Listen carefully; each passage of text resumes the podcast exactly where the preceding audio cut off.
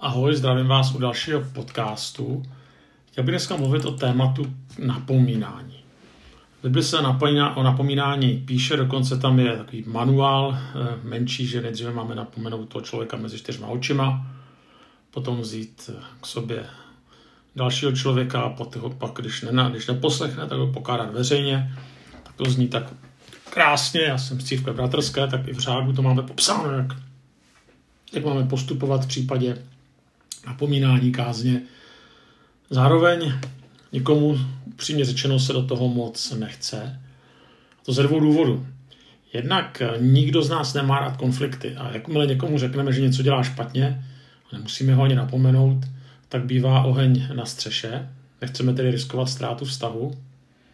A druhá věc je, že ne vždycky to, za co napomínáme, tak je černobílé. Pokud někdo někomu napálí pěstí, tak to je asi hodno napomenutí. Ale pokud se někdo eh, blbě šklebí při nějakém rozhovoru, mrk, pomrkává očima, něco naznačuje, to není vhodné, ale není to černobílé.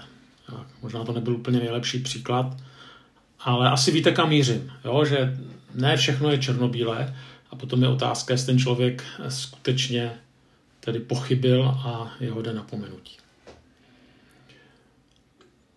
Totiž eh, jde o to, že jako křesťané celkem bez problémů vyznáváme, že jsme hříšníci.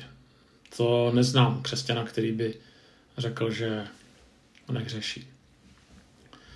Zároveň, když někdo za hříšníka považuje konkrétně mě a ještě to, ten, ten hřích pojmenuje, tak je někdy oheň na střeše. Jo, jak si tak představuje, jak nějaký bratr nebo sestra vyznávají ve sboru v modlitbě Páně, odpust nám naše hříchy, nebo odpust nám naše viny, jako my odpouštíme našim vynikům a pokázání po té modlitbě někdo za ním přijde a řekne mu, no ty seš strašně hádavý člověk, nebo ty si nebereš servítky v rozhovorech, nebo ty, a dosaďte si tam, co chcete, tak si myslím, že ne vždycky ten člověk to zpracuje. A možná to neplatí jenom o tom druhém, ale platí to i o nás. To znamená ještě, jedna ta myšlenka, ještě jednou ta myšlenka, že bez problémů vyznáme, že jsme hříšníci, eh, každý má trošku másla na hlavě, ale běda, když to někdo řekne nám. v takovém případě se dokážeme naježit, bránit se, no a konflikty na světě. No a eh, proto máme tendenci buď to prostě těm druhým lidem to neříct, nekonfrontovat je s jejich selháními, a, zár, a nebo v horším případě o těch jejich selháních komunikovat, ale s někým druhým. To znamená o něm bez něj. A znova si myslím, že ten důvod je prostě, že nechceme riskovat ztrátu korektních nebo dobrých vztahů. No a ten popsaný problém se ještě násobí, pokud se něco nedobrého stane mezi nejbližšími. Jo, prostě když se že můj otec, nebo matka, no, bratr, sestra, dítě, jo, tak možná, že víte i ve válkách, že platí, že ty nejkrutější konflikty se odehrávají v, občanských válkách, tak stejně to platí v rodině, no, v blízkých vztazích, kde se ještě známe dvojnásob, což platí v dobrém i ve zlém, to znamená, v tom zlém to platí, že se dokážeme někdy udeřit ještě na citlivá místa, vytáhnout něco třeba z minulosti a tak dále. No tak eh, co s tím? No obecně tedy s napomínáním, hmm, s konfrontováním druhých, s jejich selháními, případně co když někdo konfrontuje nás. Se vám pokusím dát pár takových nápadů. To první je, že se, se domnívám, že základním východiskem je dobrý dlouhodobý vztah pokud eh, přicházím, není to prostě vás podmínka, to chci taky říct. Jo.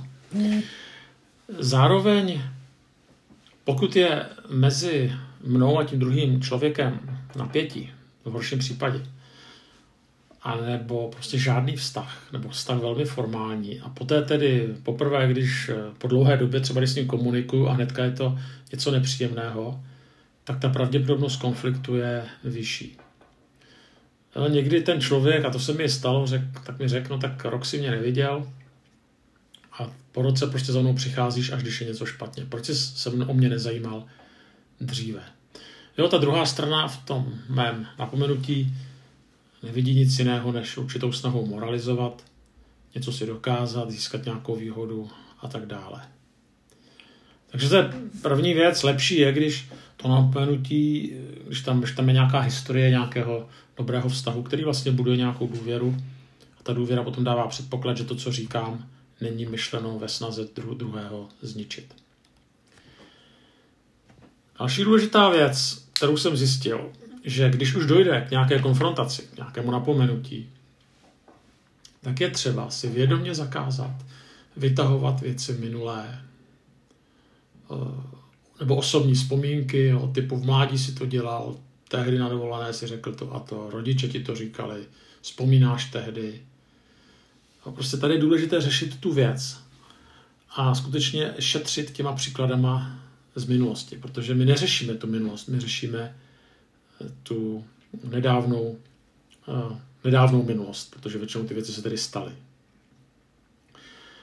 Jo, když chceme skutečně oddělit ten konkrétní pří, příběh, ten konkrétní příklad, no, příklad, spíš tu konkrétní realitu od té osoby. Další taková rada. Někdy, když se ty věci nedaří řešit, když se ty věci zdají neřešitelné, tak eh, bývá moudré přizvat k tomu konfliktu třetí stranu. Totiž eh, platí, že spor a nedorozumění, eh, antipatie mají určitou schopnost zatemnit mysl. Samozřejmě, když ten spor je pak mezi blízkými, tak to někdy platí dvojnásob. A my už prostě nejsme schopni nad tou věcí, nad tou kauzou mít eh, nějaký nadhled. Je tam třeba nějaká historie, nějaké zranění, cokoliv dalšího. Takže pokud nejsme schopni ten problém řešit, tak eh, pokusme se třeba si pomoci s tím, no tak, že se domluvíme s nějakým třetím člověkem, kterému prostě obě dvě ty strany důvěřují, s tím, že prostě ty jeho závěry budeme respektovat.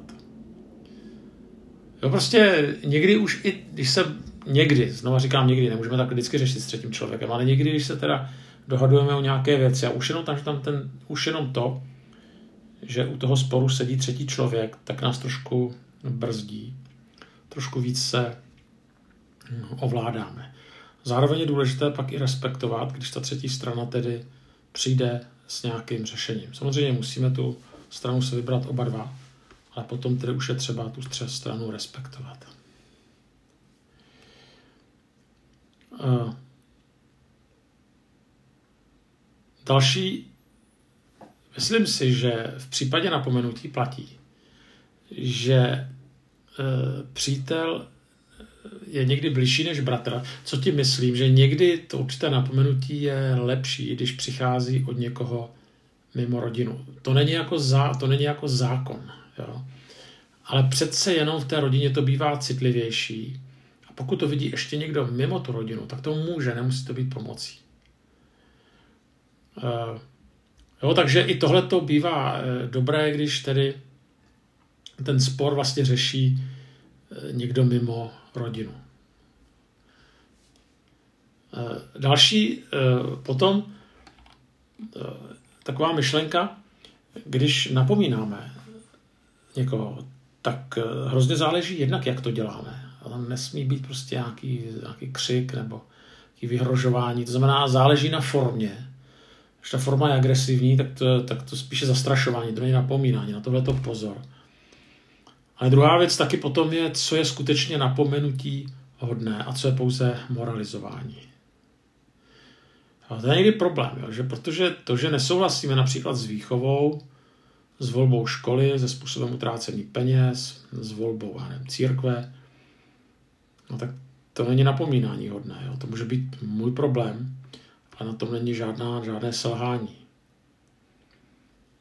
Uh, jo, to znamená i tohle, na to si dejme pozor, protože když pak ukazujeme na takovéto věci, které jsou vlastně čistě osobní nebo marginální, jsou nedůležité, ale hlavně jsou to věci osobní, tak, tak eh, tak potom riskujeme úplně zbytečný konflikt. Jo? Takže, takže ještě jednou přemýšlejme, co je moralizování a co je skutečně napomenutí hodné. Jo, znamená, když se mi nelíbí u mých dětí prostě styl hudby, tak za to bych je nenapomínal. To není hodno napomenutí. A tak dále. Dále je hezky, když po konfrontaci dojde k usmíření. To je samozřejmě cílem. Když si lidi padnou kolem krku, podají si ruce, smíří se, pomodlí se spolu, tak to má být. Zároveň realita je taková, že někdy k usmíření a následné nápravě prostě nedojde. Tak to nemá být. Ale děje se to. Žijeme v padlém světě. Co potom? No. Mám mi ten druhý být pak takzvaně celníkem, když tedy použiju to biblické rčení. Jo. Mám se od něj odtáhnout, mám ho ignorovat. Ne. Prostě, prostě je to tak, že se asi musím nějak smířit eh, s tím, že ty, ty naše vztahy budou narušeny, ale zároveň spolu můžeme koexistovat. Akorát s tím, že prostě ty vztahy nebudou nějak hluboké, ale neměli bychom připustit, abychom se stali nepřátelé. Stále si můžeme projevovat úctu a respekt. Zároveň, pokud jsme křesťané, tak si musíme eh, odpovědět eh, na takovou nepříjemnou otázku, ale pravdivou, jak v tom nesmířeném stavu chceme přistupovat k večeři páně, jak se vyrovnáváme s tím, že existuje oblast, kam prostě jsme Pána Boha z mnoha důvodů nevpustili. Eh, a já neříkám, že tedy nemáme chodit k večeři páně, nebo že prostě bychom měli žít v nějakým konstantním pocitu viny, ale jenom bychom se na tohle měli odpovědět a zároveň by nás to nikdy nemělo vést k závěru, že už toho druhého člověka k sobě nikdy, a to slovo nikdy to myslím vážně, nikdy nevpustíme. Samozřejmě pokud se nám nestalo něco hrůzo strašného. E, totiž jde o to, že na tom, na vztahu k druhému člověku bychom měli pracovat celý život. Někdy to půjde, někdy to půjde hůře, ale nikdy bychom neměli definitivně zabouchnout dveře jsem několikrát řekl těm rozesvářeným stranám, že určitě, pokud se teda spolu nezabijou v jeden den, někde v autě, a to asi ne, protože se nemají rádi a spolu v autě nepojedou. Takže jednoho dne bude stát ten druhý nad hrubem toho prvního. No. A potom už některé věci nepůjdou napravit, aby tady na tohle to mysleli. No, pravda byla taková, že je to moc nedojalo, že na to nedali, v tom zas, té zaslepenosti, v tom hněvu, ale jo, představte si tuhle tu alternativu. Já myslím si, že to za to nestojí. To znamená, vždycky je potřeba eh, prostě aspoň nepřibouchávat dveře a dát tomu, dát tomu šanci. Eh, možná poslední věc, kterou chci říct, když se lidé hádají, tak, eh, tak položit si takovou otázku a vidíš ty u sebe taky nějaké selhání. Jo? Protože obecně je spor a teďka ten člověk vidí, že ten druhý ho nějakým způsobem obelhal, nebo že mu ublížil, že udělal něco nečestného. Může to být i pravda, ale přesto pro mě je vždycky veliké memento, když na té druhé straně vidím nulovou sebereflexi. Málo kdy to je tak, že ze 100% je vina na straně té jedné strany. Když tam není ta reflexe, tak se ptávám, kde ty jsi udělal chybu? A odpověď je nevím, nebo nikde, tak je tam něco divného. Tak eh, já sám jsem eh, zažil, že mě lidé taky několikrát napomenuli. Docela bych řekl, že jsem to nezažil eh, málokrát. Jo? Stává se to. No, ten největší problém byl, a ten, to slovo problém dávám do uvozovek, že většinou měli pravdu. Slyšíte to dobře? Měli pravdu. A vlastně zpětně se nám rád, že takoví lidé v mém okolí jsou. Ale zároveň někdy jsem nezareagoval dobře. Jo? Prostě začal jsem reagovat, vymlouvat se, eh, no, racionalizovat. A mě to teďka mrzí, já se spíš učím poslední dobou se spíš kousnout do jazyka. Spíš poděkovat tomu člověku, který mi něco nepříjemného řekne. Učím se nějak změnit ten svůj návyk, že rychleji mluvím, než přemýšlím. Ale jde to pomalu. Takže když pak někdy u mě vzácně nastala i ta fáze přemýšlení, a i to se teda někdy stává, hm, tak snad se mi někdy podařilo tedy poděkovat za to, co mi dotyčný řekl, a nebo se omluvit. A pravda je, že většinou ti lidé omluvu přijali, nevě, a jsem obkropen skvělýma lidma, jo, to mám hroznou, jako hroznou, hrozný štěstí. E, tak e, drtivá většina těch lidí se k tomu už nikdy nevrátila, jo, až na malý výjimky.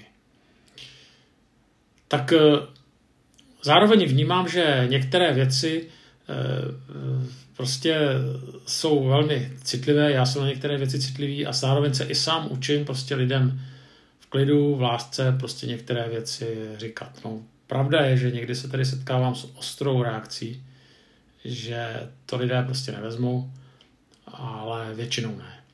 Prostě se to učím a celý život se to učím. A učit budu. Jo? Prostě taky nemám rád konfrontaci, také nechci riskovat ztrátu e, vztahu.